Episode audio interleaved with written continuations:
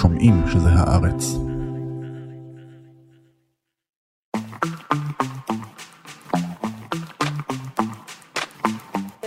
היי רונן טל, היי גילי.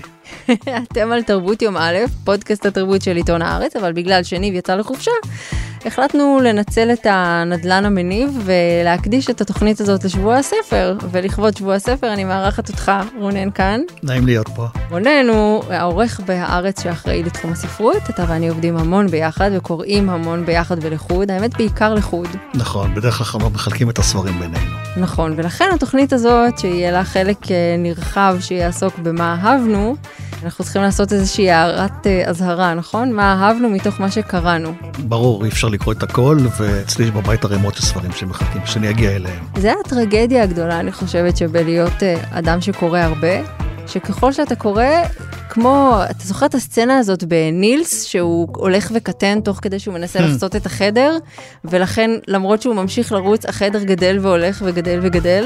ככל שאתה קורא יותר, כך אתה יודע שיש עוד המון המון המון ספרים שהם כנראה מעולים שלא תוכל uh, להגיע אליהם. וזה מאוד מאוד מאוד מתסכל. מי שאוהב לקרוא, זו תחושה בלתי נסבלת כמעט. אז אנחנו נתחכם לתחושה הזאת, ובסוף בסוף אנחנו נקדיש אה, חלק למה היינו קוראים השנה אם היה לנו יותר זמן. אבל לפני זה אנחנו נתחיל בספרים שאהבנו. נתחיל? קדימה. אז אתמול עשיתי את הסיבוב דאווין הרגיל שלי בשבוע הספר, וזה תמיד מזכיר לי כל שנה שאני שם, אני נזכרת בכזה זיכרונות ילדות ונעורים מרחובות והלאה, רחובות אה, מכורתי, והלאה נגיד, אני זוכרת את השבוע הספר שהיה לי בבסיס, שהגיע מין כזה ואן גדול. ופרק אה, גם דיסקים וגם ספרים. איפה שירתת, גילי? זה ספציפית היה כשהייתי מש"קית חינוך בבסיס הטירוניות אה, ג'וליס. ושם קניתי ברי סחרוב ופול אוסטר אחד. היה לך טעם לא רע כבר אז. הזיכרון הבא שלי זה אני עומדת עם הצ'ימידן באוטובוס וקוראת uh, מון פלאס. את uh, פול אוסטר. לי יש זיכרונות uh, ממש יפים משבוע הספר העברי בנתניה, אני זוכר שכילד. אני זוכר שזה ממש היה אירוע חגיגי שחיכית לו. אני זוכר את זה כמין יריד ענק, עצום של ספרים ליד אה, גן המלך, שזה ליד הים, במין כיכר, כיכר העצמאות בעצם קוראים לזה. ואני זוכר פשוט שוטטות אינסופית בין הספרים, ואיזה מין אה, תחושה... אה, של ממש של שמחה. אז את יכולה להגיד, אני הפכתי למישהו שקורא ספרים וכותב עליהם, אבל אני זוכר את זה כחוויה שהייתה משותפת להרבה ילדים, לא הייתי היחיד. אני גם חושבת שבגלל שמאוד הצטמצמו כל ירידי הספרים של אה, שבוע הספר, אה, זו חוויה שיש פחות ופחות. קצת מעציב. יחד עם זה יש יותר ספרים. כן. כאילו יש יותר ספרים אבל יש פחות קוראים. הקלישאה עכשיו אומרת כן. שיש יותר כותבים מקוראים. נכון.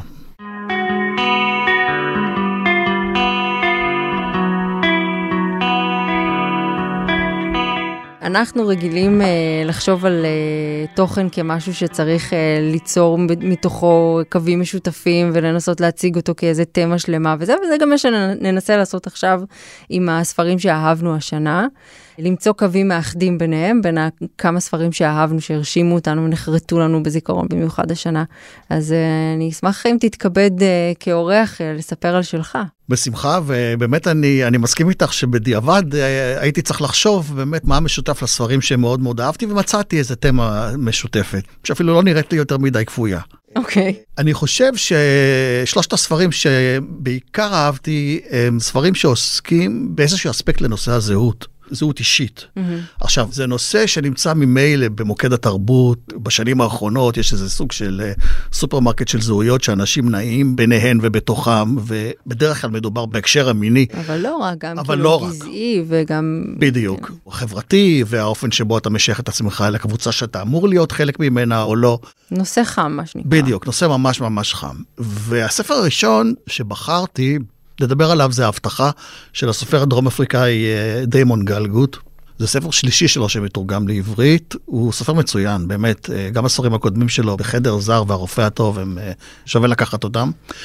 הספר הזה מדבר על המורשת של האפרטהייד, והאופן שבו היא משפיעה על הזהות של בני משפחה לבנה. משפחה שהייתה רגילה לזה שהיא שייכת לאיזה מעמד נבחר, ש... שנהנה מהטבות ומיתרונות שאין לאחרים.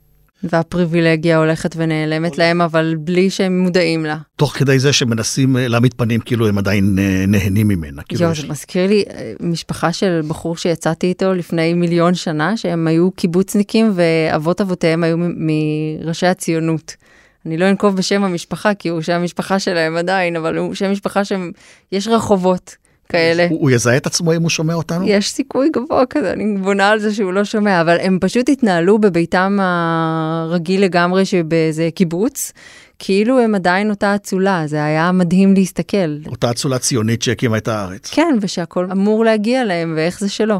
עכשיו, כמובן שמפגש עם עקרון המציאות הוא תמיד קורה, וההשלכות שלו הן מאוד מאוד קשות.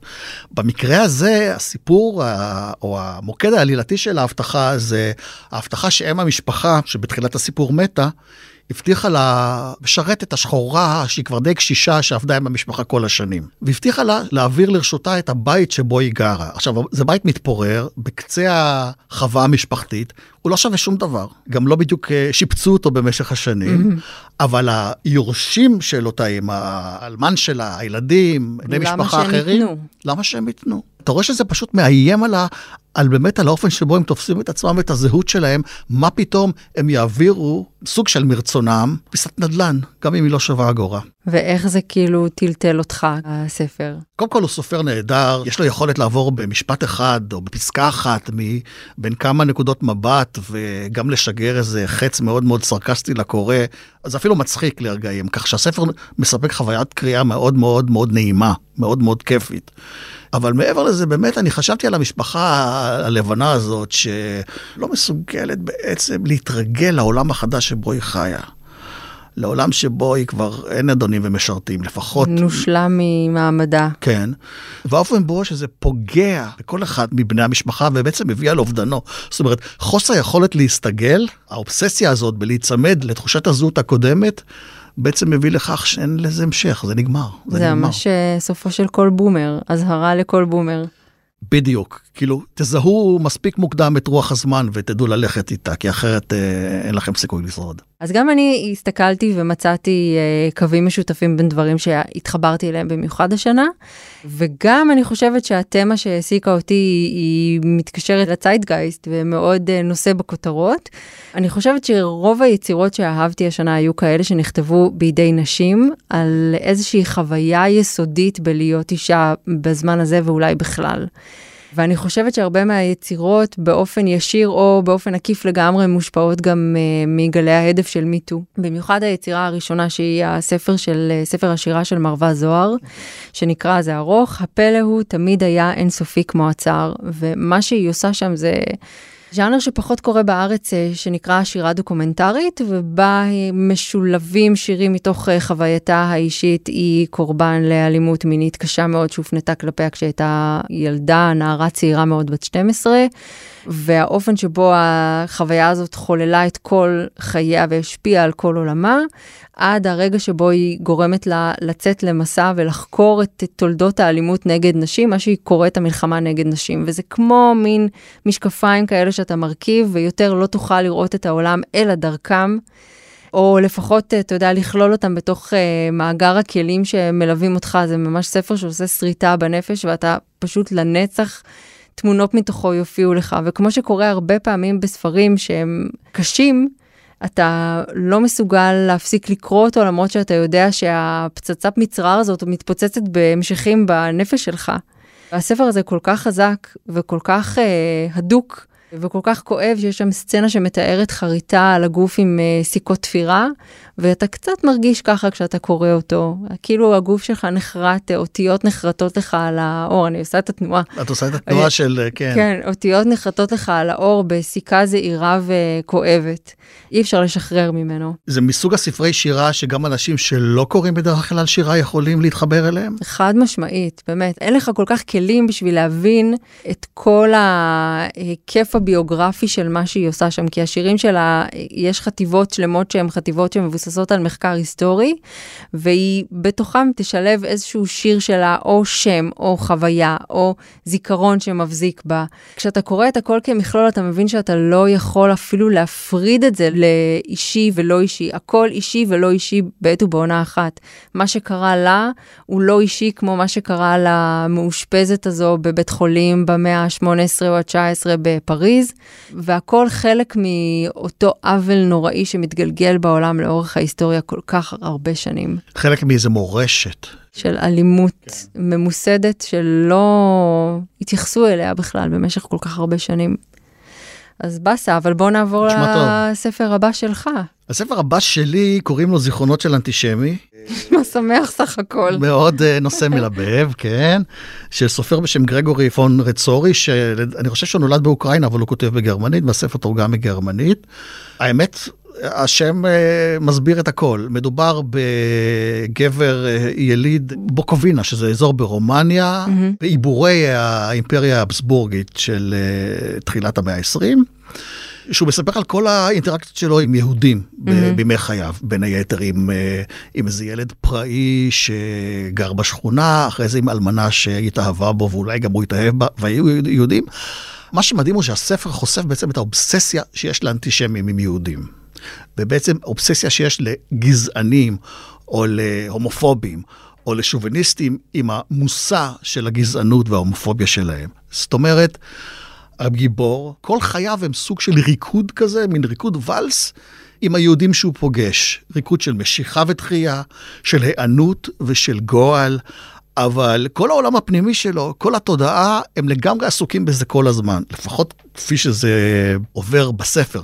וזה גורם לך באמת לחשוב על האופן שבו שנאה גם כשהיא לא רציונלית, ואנטישמיות היא שנאה לא רציונלית, זאת אומרת, זאת שנאה שיש בה אלמנטים עתיקים לחלוטין, שלא קשורים לא לרציו ולא, שבאים מאיזה מקום מאוד מאוד קדום באישיות. Mm-hmm. השנאה, או ההסתכלות, סוג ההסתכלות הגזענית הזאת, הופכת כמעט לתחביר שבעצם כל החיים שלך נסובים סביבו. זה הדבר, כאילו, זה הדבר שמגדיר את הזהות שלך. זה כמו האובססיה של טיפוסים מסוימים עם הומואים, שמעולם לא הצלחתי להבין למה. למה זה כל כך מגרד להם הדבר הזה? אין לך מושג כמה את צודקת, כי אני קראתי את הספר בערך לפני חצי שנה, והוא עלה לי שוב ובצורה מאוד מאוד uh, משמעותית, כשקראתי את המאמר של גלי בן חורין במגזין של ערוץ 14, שבו היא בעצם, היא קראה לזה להט"ביסטן, שבו היא בעצם האשימה את הקהילה הלהט"בית בכל הרעות החולות ובכל הנזקים ובכל האיומים שבהם היא מאשימה את השמאל. אתה רוצה להגיד לה, גלי, תירגעי, לא הכל קונספירטיבי. יש אנשים שנלחמים על הזכויות שלהם, לפעמים הם עושים את זה בצורה אולי פחות טובה, לפעמים הם, הם נוקטים בשיטות אולי פחות מוצלחות. יש ויכוחים בפנים, יש דיון פנימי, אבל את יודעת, אנחנו לא רוצים לשנות את העולם, אנחנו לא רוצים להפוך את ישראל או את ארה"ב לצורך העניין לאימפריה סובייטית אה, בולשביקית. זה יותר פשוט ממה שזה, אנחנו פשוט נלחמים על הזכויות שלנו, ו- ואולי כדאי לך לשאול את עצמך למה זה כל כך אה, מאיים עלייך, כן. ולמה זה מציק לך כל כך. אתה רואה את זה לפעמים בהתייחסות של אנשים בימין, בפוליטיקה הישראלית, באופן שבו הם מתייחסים לשמאל. כאילו, אין איזו יכולת לפרש את המציאות שלא דרך המשקפיים האלה. אז אתה קורא ספר על uh, אנטישמי ומסיק מתוכו בכלל על uh, מהלך נפשי של... Uh, אובססיה לציבור אחר. זה מעניין. אני חושב שביסוד כל הדברים האלה, האיזם האלה, יש, יש מרכיב משותף. שהוא חלקו פסיכולוגי, חלקו תרבותי, אבל כן. אני כמעט לא, לא נעים לי להגיד uh, מה הספר הבא שבו בחרתי ועד כמה הוא uh, מרוכז בפופיק של עצמו לכאורה, אבל זה פליישמן בצרות. אוקיי. Okay. של טאפי ברודסטר אקנר, ספר מתורגם, יצא בהוצאת תכלת. הוא ספר שעושה תרגיל חכם. הוא בעצם מעמיד במרכזו גיבור. הגיבור שלנו הוא רופא, הוא איש משפחה, הוא מפרנס ככה ככה, אבל הוא אבא לדעתו מצוין. Mm-hmm. ואשתו עוזבת אותו ודופקת אותו עם הילדים, כי היא פשוט נעלמת הכלבה. כמעט כל הספר אה, מסופר מנקודת מבטו, אבל מתישהו אתה מבין שיש פה איזשהו תרגיל שלם, שמדברים על גבר, אבל בעצם מדברים על כל הנשים שסביב הגבר, וכל מה שקורה לנשים בעולם כזה שבו גברים חושבים שהם מתפרקים מזכויות היתר שלהם, אבל עדיין ממש ממש לא. ואיכשהו אתה מצליח להסתובב בתוך נקודת המבט הזאת ולסובב אותה החוצה, במקום להסתכל על פליישמן, אתה מסתכל על רייצ'ל אשתו, ומסתכל על כל הנשים שהוא כל כך נהנה לצאת איתם עכשיו כשהוא שוב רווק. הוא גילה את האפליקציות. הוא גילה את האפליקציות, החיים דבש, הוא הרבה יותר אה, פופולרי ונחשק ממה שהוא אי פעם חשב או העז לחשוב על עצמו. וכל הסיטואציה המסובבת הזאת והמסתובבת הזאת והמצחיקה ממש הזאת, צריך להגיד, וגם קצת שוברת לב בסופו של דבר, מתהפכת, אני חושבת, בשליש האחרון של הספר. אתה מקבל איזושהי מסקנה עגומה, מעניינת וקצת כואבת על uh, המצב של נשים לעומת המצב של גברים אחרי גיל מסוים ובמצב uh, מסוים. נכון שזה נורא נורא ספר וודי אלני כזה, נכון. על גברים נאבכים לכאורה. כן, גם נורא ניו יורקי. נורא נורא ניו יורקי ולכאורה מאוד מאוד זר, אבל כל מי שהסתובבה באפליקציות או ליד האפליקציות, כי חברות שלה היו שם למשל. אה, לא את. לא, אני לא, אני uh, נשואה מגיל חמש, אבל כל מי שיכולה לתאר לעצמה מצב כזה, זה פשוט ספר מענג מאין כמוהו, כאילו נפלא. הספר באמת באמת מענג, ואת רמזת לאיזה משהו שלא הרחבת, לאיזה טריק שיש בו. כן. שלא נגלה אותו, כי למי שלא קרא, כי חבל. אבל אני חייב להגיד שאני לא חשבתי שזה עבד ב-100%, הטריק הזה. המעבר הזה בין הקול של המס... ש... שמתרחש בתוך הקול של המספר, אפשר להגיד? כן, בלי לגלות יותר מדי? מספרת אפילו. מספרת. אוקיי. עכשיו, הס- הספר הוא מענג לקריאה מאוד, והוא הוא, הוא, הוא, הוא ממש כיפי, הוא, ההנאה שהוא נותן היא ממש, היא כמו לצפות בריאליטי כמעט. כן. ועדיין, להרגיש שאתה קורא ספר מאוד מאוד טוב, שכאילו פותח לך את העולם. אז אני חייבת לומר לך באמת בכוכבית, שאני טיפה מסכימה. שמעתי לכאן ולכאן דעות, שמעתי שהחלק שבמחלוקת שעליו אנחנו מדברים, שהוא שובר הכל ומטלטל הכל וזה, בעיניי הוא היה טיפה להאכיל בכפית. Hmm. כי כל מה שהלך לפניו ונעשה בצורה מאוד מעודנת, הדרגתית וכזה, לפני שאתה שם לב, פתאום מתחלפת לך נקודת המבט. רגע, בעצם אני קוראת ספר על גבר, אבל אני לא קוראת ספר על גבר, אני קוראת ספר על נשים. אז זה היה הרבה יותר מתוחכם בעיניי מהפטיש חמש קילו של, של הסוף, הוא לא פגם כהוא זה בהנאה שלי. אני כן מסכים איתך שאתה נשאר בסופה של הקריאה עם איזו תחושה שהבנת משהו מאוד עמוק ובסיסי על תודעה של נשים בכלל ועל האופן שבו הן תופסות את היחסים שלהם עם, עם העולם הגברי. זה מאוד uh, נוכח שם.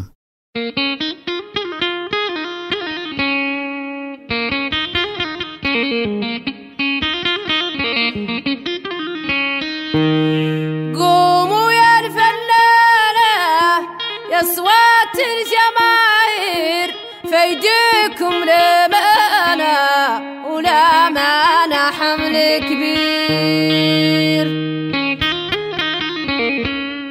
בואו נעבור לאחרונים שלנו. התלבטתי לגבי הספר השלישי, אבל אני, אה, אני פשוט נורא אוהב אותו. אני קראתי אותו... אה, הלב רוצה מה שהלב רוצה, רונן. נכון, זהו, בדיוק. אני לא צריך להתנצל, נכון? לא, פתאום. שמיים מגוננים מעל של פול בולס, שקראתי אותו באנגלית, אה, אני חושב שיותר מפעם אחת במשך השנים, ו, וזה הוסרט על ידי ברטולוצ'י לפני איזה 30 שנה.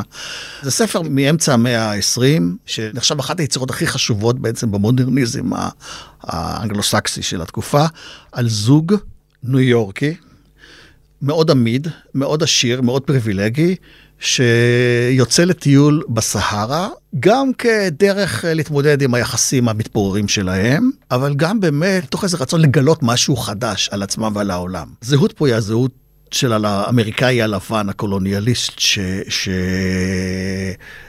שעושה מין מסע ספארי אל ארץ הפראים. זה הסהרה, זה לא הסביבה הכי ידידותית, יש שם מין, יש שם אובדן שפיות ויש שם מוות. תראה, כמי שההורים שלה חזרו זה עתה ממרוקו, אוקיי, מאוד בא לי לקרוא את הספר הזה, פשוט כי קיבלתי אין ספור תמונות של אימא שלי. כאן אני מחזיקה את השמש, ואתה יודע, היא עושה כזה עם הידיים, כן. והשמש היא כזה חצי מטר מעל המיקום של הידיים שלה. או כאן אנחנו בסהרה, ושני ההורים שלי עם אה, מטפחות על הראש. אני חושבת שהקולוניאליזם במובן הזה לא לחלוטין אה, הסתיים, ואני יודעת שבולס בעצם אה, חי במרוקו, סיים את חייו שם, נכון? חלק גדול מחייו שם, בטנג'יר. מכרת את זה היטב, אני כאילו מאוד סקרנית לקרוא, יש כאלה שטוענים שהספר הוא קצת old fashion. אך לא אתה. אני יכול להבין אותם, אבל אני חושב שחוויית הקריאה, העוצמה של חוויית הקריאה שהוא מספק היא גם אוניברסלית וגם על זמנית. זאת אומרת, הרעיון הזה שמסע לארץ לא נודעת, mm-hmm. ביותר ממובן אחד, יכול אה, פשוט לגרום להתפרקות מוחלטת של האישיות, של הנפש, ויש הרבה כוח לסוג כזה של, אה, של חוויה. זה נשמע כמו משהו שצריך לקרוא אותו בחופשה. או לא. אולי בחופשה הבאה שלך במרוקו. אם אי פעם תהיה.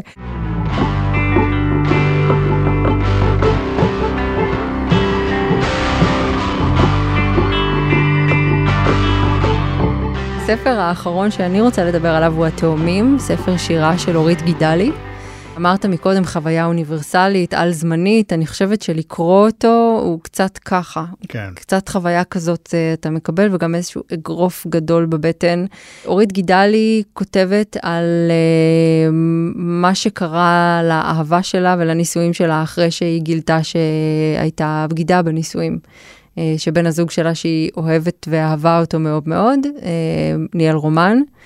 וכל מה שהיא חשבה על חייה הוא בעצם, אה, או רוב מה שהיא חשבה על חייה הוא בעצם לא נכון, והיא נשארת כדי להבין מה עושים עם זה, ואיך מעכלים את העלבון, איך חיים עם הכעס, איך אה, משלימים עם אה, כל מה שהיה, גם כשהכול לכאורה חזר על עצמו, אבל קוסם משך את המפה מתחת לשולחן, ולמרות שהאגרטל עומד כמו שצריך, אה, היא יודעת שהדבר הזה קרה, הפורענות הייתה. זה ספר באמת על נושא ש... כמה שהוא ידוע וכמה שהוא שגרתי וקורה, למחקרים מדברים על כ-50% מהזוגות ואולי יותר, שחוו או יחוו בגידה. אני לא חושבת שאי פעם אני קראתי טיפול כל כך נע ורוטט שלו כמו שהיא עושה, וגם היום, חודשים אחרי שקראתי בו בפעם הראשונה, ואחרי שיחה שהייתה לי איתה, עדיין המטאפורות מתוכו משמשות אותי בשביל להסביר פורענות אחרת שקרתה לי בחיים, שקשורה לבריאות, אבל התחושה הזו של להיאחז במה שאת יכולה, של לכתוב מחדש את, ה, את הכללים, כי הכללים הקודמים לא נכונים, להיפרד מהבריאות הקודמת שלך ולאחל לעצמך בריאות חדשה. יש שם משהו כל כך כן ואמיתי ובלתי אמצעי, שאתה קורא את זה, קראתי באחת הביקורות שנכתבו על הספר שקוראים מתוך החריצים של הידיים שמסתירות mm. את העיניים בגלל האימה, ולפעמים אתה ממש מרגיש ככה. קודם כל אני זוכר את הרעיון שעשית איתה, שהיה עוצמתי לא פחות מהטקסטים בספר, רק להעיד על כמה החוויה הזאת היא כל כך... אה, כאילו ממוטטת mm-hmm. בעצם. אני גם חשבתי שהיא עשתה משהו אמיץ, לא רק באופן שבו היא תיארה את תחושת הבגידה והנטישה, אלא בהחלטה אה, להישאר, כן, לדבר על להישאר. ולסלוח עד כמה שזה קשה, ולקחת בעלות גם על הקנאה. כן. אלה מקומות שקשים להגיע אליהם, בחוויה האנושית בכלל, וחשבתי שהיא עשתה משהו מאוד מאוד חזק. אני מסכימה אמיץ. איתך. להחליט שאת לא מתרפקת על המקום הצודק של זאת נכון. שעשו לה. המקום הצודק הוא המקום שמאוד כאילו אה, מסתדר באמת עם הזיידגייסט הפמיניסטי למשל, שאני לא מזלזל בו, הוא יכול mm-hmm. אפילו לספק נחמה, להגיד לעצמך שאת חלק מאיזו תופעה הרבה יותר גדולה שבה נשים אה, בגיל מסוים פשוט מגלות שהגברים שלהם בגדו בהם, ולהגיב ב... בסוג של אני לא נשארת, אני לא, אתה לא תעשה לי את זה. מספרת בריאיון שזה כמעט הייתה ציפייה ממנה, ואיך את לא, כאילו, איך את לא עוזבת. אבל כן, גם להישאר זו החלטה. נכון. עכשיו רונן, אני רוצה שנעשה שני דברים. שנדבר על שני ספרים שאהבנו ולא נכנסים לתמה הזו שדיברנו עליה לפני, וגם על שני ספרים שהיינו ממש רוצים לקרוא ולא הספקנו להגיע אליהם השנה, בגלל הפקק תנועה הזה שאנחנו עומדים בו תמיד. בגלל הערימה שנמצאת. הערימה ליד המיטה, כן. כן. אגב, יש יותר מערימה אחת, יש בה ליד המיטה, יש ליד הסלון שם באיזה מקום, כן. אצלי יש uh, ספרייה בבית שהיא ספריית הקליטה, ואז uh, ספריית הקבע. ספריית הקליטה היא ספרייה שכל הספרים שממתינים שאני עוד אקרא אותם, וספריית הקבע זה אלה ששרדו את הקריאה, ואמרתי, אוקיי, את זה אני רוצה על המדף שלי בבית. כן, אז זהו, אצלי זה בערך ככה גם. אז מה אהבת? תראה, אני רוצה לדבר על שני ספרים שניהם יצאו בהוצאת uh, אפרסמון. ש... הצעה מעולה גם. הצעה מעולה. של יואב רייס. של יואב רייס, שמתמקדת uh, בתרגומים של ספרות uh, להט"בית. Mm-hmm. לא רק, אבל די בעיקר. הספר הראשון, הוא נקרא מיסות שחורות לורד ליליאן, של סופר בשם, צריך לקחת נשימה עמוקה, ז'אק דדלסוורט פרסן, שכיכב בשערורייה נוראית במפנה המאה, מאה ה-19, מאה ה-20, סביב אה, מסיבות אה, חשק, חשק אדירות. שהוא... בקחנליה וזה. בדיוק, או. שהוא קיים אצלו בדירה עם נערים שהוא צד בבתי הספר היוקרתיים של אה, פריז. זו הייתה שערורייה נוראית. אוקיי. הספר מעניין כי הוא בעצם מראה לך, או לפחות הוא פותח לך את הדרך. של איך הגענו מטירוף המיני של אז למשטור של מיניות שיש היום. תאמלק לי איך הגענו. אני חושב שכמו שאוסקר ויילד הגדיר את זה, האהבה שלא אומרים את שמה. אהבה הומוסקסואלית. Mm-hmm. ובגלל שלא אומרים את שמה, לא מדברים על זה. אבל עושים. Mm-hmm. עושים כל עוד לא מדברים.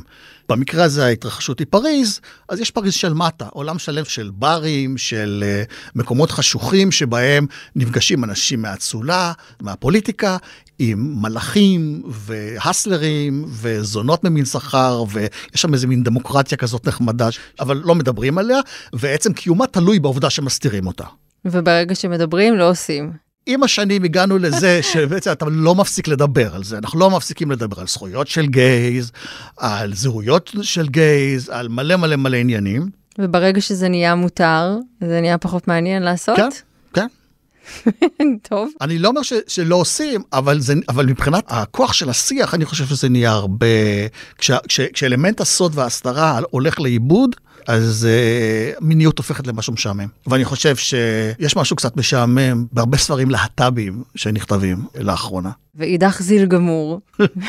ומה הספר השני? הספר השני זה הספר של uh, סמי ברדוגו.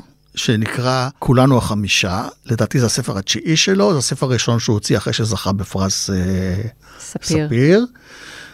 ושם יש התייחסות uh, עקיפה לנושא הזה גם. יש הרבה אנשים שאומרים שסמי ברדוקו הוא סופר למיטיבי לכת, ו... הוא אכן סופר למיטיבי לכת. שקשה להם איתו. כן. אני מבין את זה. צריך להתמסר בכל מאודך בשביל uh, לשמוע. אני לגמרי מבין את זה.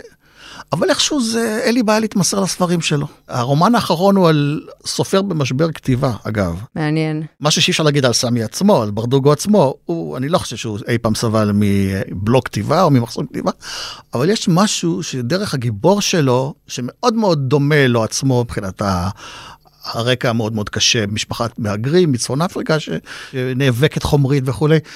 אני חושב שזה שהוא מאוד מאוד מאוד מזדהה עם הגיבור שלו יותר מבספרים אחרים, ואני חושב שדרכו הוא בעצם שואל שאלות של למה בכלל לכתוב ספרות ולמה בכלל לקרוא ספרות. שאלות כבדות משקל. כן, הייתי מציע לכל מי שהספרים שלו מאתגרים, לנסות עוד פעם. אם ניסית למשל ספר מאתגר אחר כמו ספרי יעקב של אולגה טוקרצ'וק, זוכת אוקיי, פרס לא נובל, לא ניסיתי עוד, אבל... ולא צלחת, אוקיי. אולי מוטב להתחיל עם על עצמות המתים, שהוא אחד מהספרים שאהבתי מאוד מאוד השנה, גם מבחינת היקפו הוא הרבה יותר קצר, וגם מבחינת הרוח והברק שיש בו, והסחף הזה שאתה נכנס לתוכו, והעובדה שמדובר במין מעשיית מתח לכאורה על מקרי רצח שאולי... אולי ואולי לא נעשו בידי בעלי חיים כנקמה.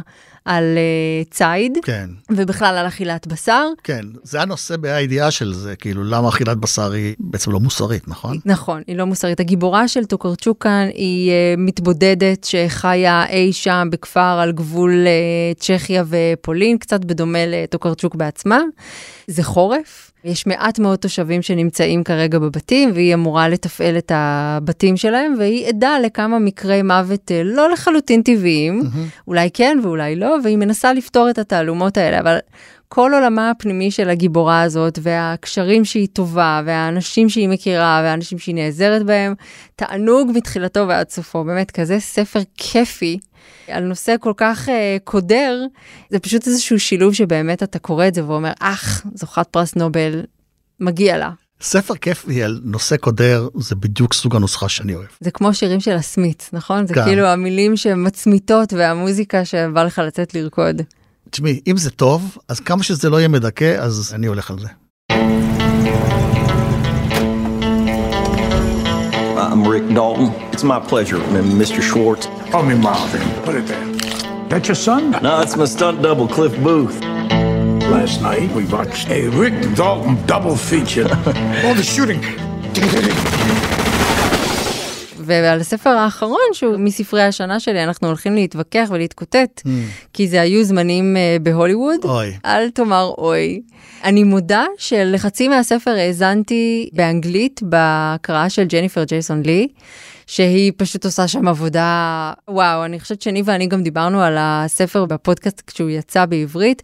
התרגום בעברית עושה לו גם עבודה טובה מאוד בעיניי, הוא מרחיב אפילו את היקום הזה של הסרט, היו זמנים בהוליווד, וצריך להגיד על טרנטינו שהוא סופר נהדר, שמצליח כמו שהוא מספר סיפור קולנועי מלא בסוגריים כפולים ומכופלים, ומתחיל בכל מיני כוכביות כדי להשלים את הפרטים.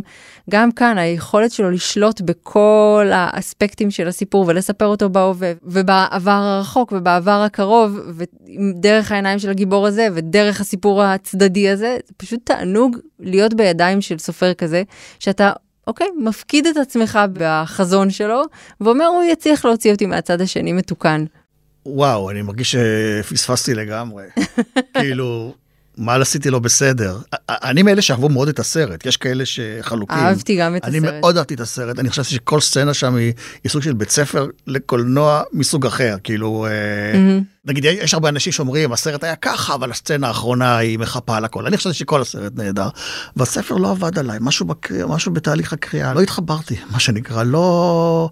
ההומור לא עבד אליי, באמת הקפיצות האלה בין זה, זה לא... זה התפספס לי, אולי, אולי אני צריך לתת איזה צ'אנס נוסף. אתה חושב שאם היית קורא לפני שהיית רואה, זה היה שונה? או שהיית פשוט נרתע יותר מלצפות בסרט? אני חושב שאם אני אגיד לך לא, זה יהיה לא אחראי.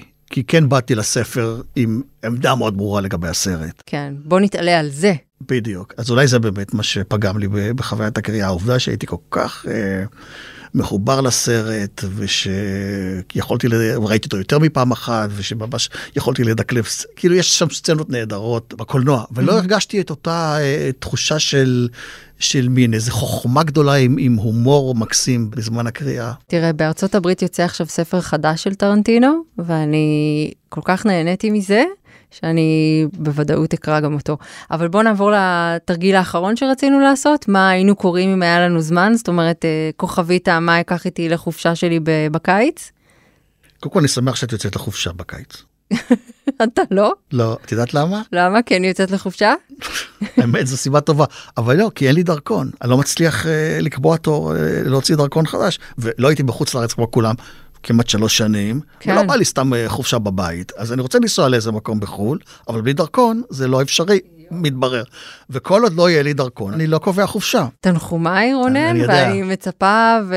שמישהו יעזור, שמישהו יעזור לרונן. אני מצפה שמישהו שמקשיב לפודקאסט האלה, מכל האנשים ש- שעובדים במשרד הפנים, שייתן לי איזה, ייתן לי איזה פרוטקציה. ממש. וזה- אני תפנו ממש- אליי, אני במייל. גם יש כל מיני טריקים שאומרים שאם אתה עושה אתה יכול, אם אתה מתחיל בשבע וחצי, אתה נכנס לאפליקציה, יוצא זה מהאפליקציה. לא כזה, אתה צריך לקבוע ברשות אוכלוסין בדאלית אל כרמל ואז זה עוזר? אני אפילו, אני, מוץ את צפון? צוחקת, אני ניסיתי בסכנין, אוי. ולא היה. לא היה. אוקיי, בוא נחזור אבל לזה. הספר שאני לא הספקתי לקרוא ואני חייב לקרוא הוא צומת האחרון של ג'ונתן פרנזן. יש עליו דעות חלוקות לכאן ולכאן, יש כאלה שאומרים שהוא טוב, יש כאלה שאומרים שהוא בין הטובים שלו, יש כאלה שאומרים שהוא בין הרעים שלו. אני כמעט כל פעם שקראתי את, את, את פרנזן אה, אהבתי. אני, יש לי תחושה ש, שאני אוהב גם את הספר הזה. אהבתי מאוד את התיקונים ואני מודה שמה שקרה אחר כך אה, פחות דיבר אליי. לא אהבת את אה, חירות? לא. אני אהבתי את חירות יותר ואת התיקונים. התיקונים הוא מופת. חירות? לא יודעת. את יודעת, יש גם כאלה שפרנזן נמאס עליהם. האובססיה שלו עם כתיבה ריאליסטית, תיאורים אלה של הדמויות והעלילות האינסופיות. האמת, אני מתכוון גם לאהוב את הספר הזה. אוקיי. אני חושבת שיש שניים שאני אקח איתי לחופשתי ביוון, כשתגיע, אם תגיע, את אנומליה של הרווה לטליה. שמעתי עליו המון, לכי על זה, אני קורא אותו ממש ממש עכשיו. ממש ממש עכשיו. ואת אה, שעת השקרנים של יערה שחורי, שהקול שלה הוא תמיד כל כך אלגנטי, מדויק, נכון. וכאילו כתיבה שרירית כזאת, לא יודעת להסביר, כמו שהוא צריך להיות. אז גם את זה אני אקח איתי, לאי בודד. את זה גם אני רוצה לקרוא. אז אה, תשמע, אני מאחלת לך שאם זה לא יהיה בחו"ל, שלפחות יהיה, אתה יודע, בקיבוץ מזרע או משהו... כן, או כן? בזה, או איזה צימר. צימר בגליל. סל הערבה, קח איתך ספרים, יהיה בסדר. איפה שאני לא אהיה, אני כנראה אקח איתי ספרים. ובינתיים אה, ניפגש אה, בשרונה או בירושלים או בחיפה או איפה שלא מתקיים שבוע הספר. או במערכת של הארץ. או במערכת הארץ, שם תמיד, כל שבוע הוא שבוע הספר. לנו. תודה לשני אבירם שהייתה איתנו באולפן ולמאיה בניסן העורכת. אנחנו ניפגש בשבוע הבא.